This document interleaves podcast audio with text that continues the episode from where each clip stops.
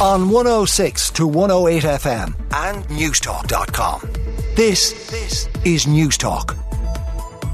And we'll begin with the Irish Examiner and uh, Teddy McCarthy is the photograph on the front page, 1965 to 2023. The dual star Teddy McCarthy dying suddenly last night at just a month shy of his 58th birthday. And uh, so many people obviously shocked by this news. Such a young man, such a legend, and you're going to find it very, very hard to find someone else who'll be able to emulate that legacy of winning an All Ireland football and All Ireland hurling title in the same year. And um, we'll have more tributes on Newstalk Breakfast to Teddy McCarthy. The big story on the front of the Examiner over 4,000 cancers not detected. The combined number of missed cancers from 2020 and 2021 shows 1 in 12 expected cancers were not detected over the first two years of the pandemic. 40% of people are not confident that the health service has the capacity to treat them in a timely manner. This is a report out today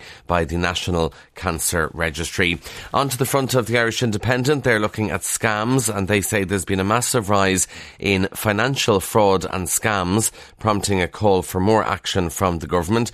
New Garda figures show a 560% jump in the number of bank accounts being taken over by fraudsters since the pandemic. It all seems to be this move away from cash. So the scammers are thoroughly enjoying this because they can hack online uh, and clean out some bank accounts because more people are doing their personal banking electronically. So obviously, as a result of that, there's an explosion in online scams.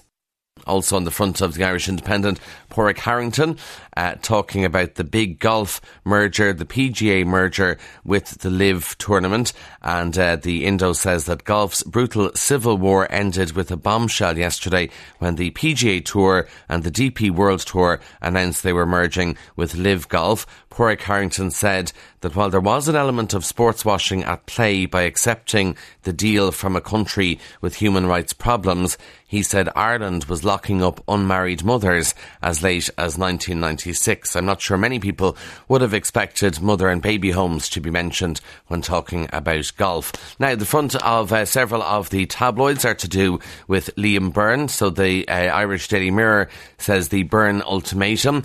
The Irish Sun says cocky Byrne in gun rap fight. And the Irish Daily Star I'll fight like L. This is the news that Liam Byrne is fighting extradition to the UK. It emerged yesterday, so uh, we'll see what happens with those proceedings. The Irish Daily Mail goes with a new report out today from the Irish Fiscal Advisory Council warning don't go on a splurge. The um, Obviously, there's an election coming at some stage, and also Ireland's soaring elderly population is prompting the state's spending watchdog to warn against a giveaway budget and instead use any extra money we have for future uh, pension costs. The Irish Fiscal Advisory Council today issuing a report that warns there's no credible plan to address the projected spending that will be required to pay for an ageing population. Uh, they'll be on Newstalk Breakfast this morning and they'll be the first to admit they don't have to get elected, so they don't have to worry about giveaway budgets and things like that. But they are certainly worried about a pensions time bomb and where we're going to find the money. The Irish Times, staying with money, says if you live on an island, you're going to get a lot of money to renovate uh, homes, well, particularly vacant homes. So you yourself might, mightn't live on the island, but you could own a property on an island.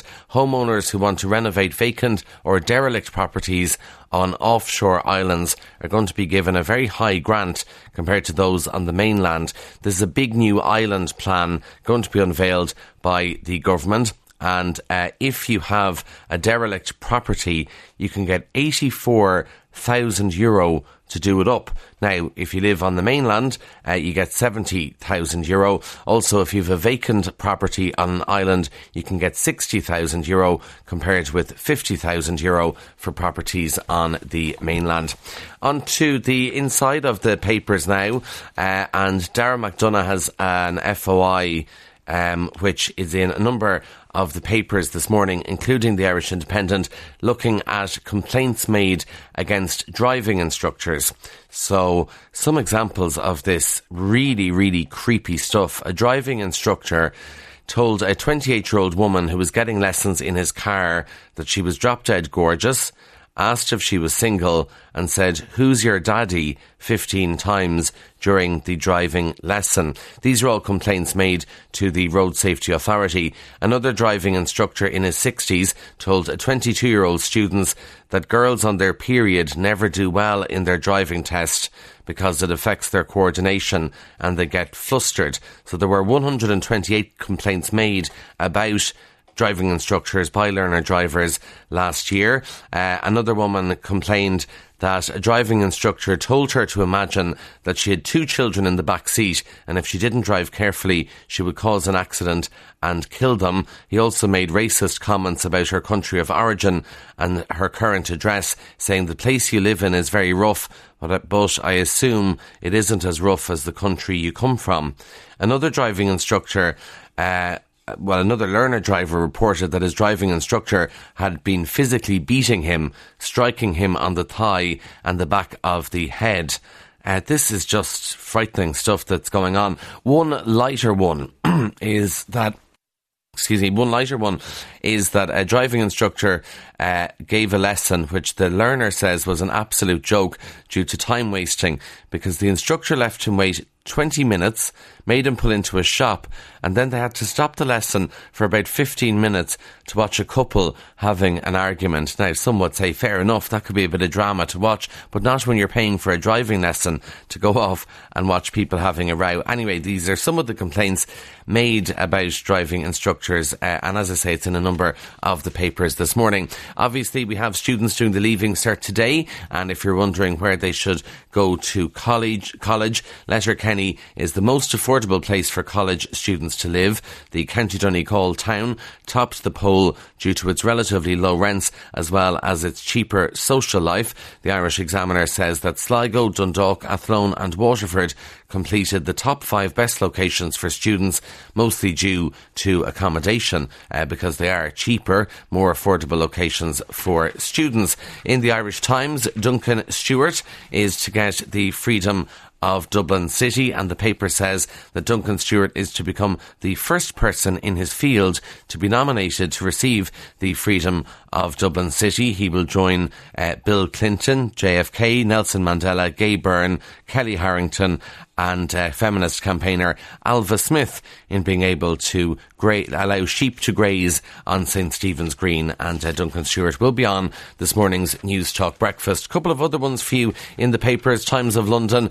Uh, I presume this will apply to Ireland as well. Marks and Spencer is encouraging customers to use the sniff test this is to check if the milk is okay to use or if it's gone off because Marks and Spencer is removing use by dates from its fresh milk. So instead they're going to have best before labels in an effort to stop millions of pints being poured down the sink. I didn't realise this. Milk is the third most wasted food and drink product after potatoes and bread. And a large part of that is that people see the uh, use by date and then throughout, throughout the milk, even if it smells okay, because they think it's probably gone off. So the best before date is just maybe a guide for you, but basically you have to go and sniff the milk. And finally, in the i today, they're looking at weddings and dogs at weddings. 71% of dog owners would prefer to invite their dogs to their wedding rather than friends and family, understandably so.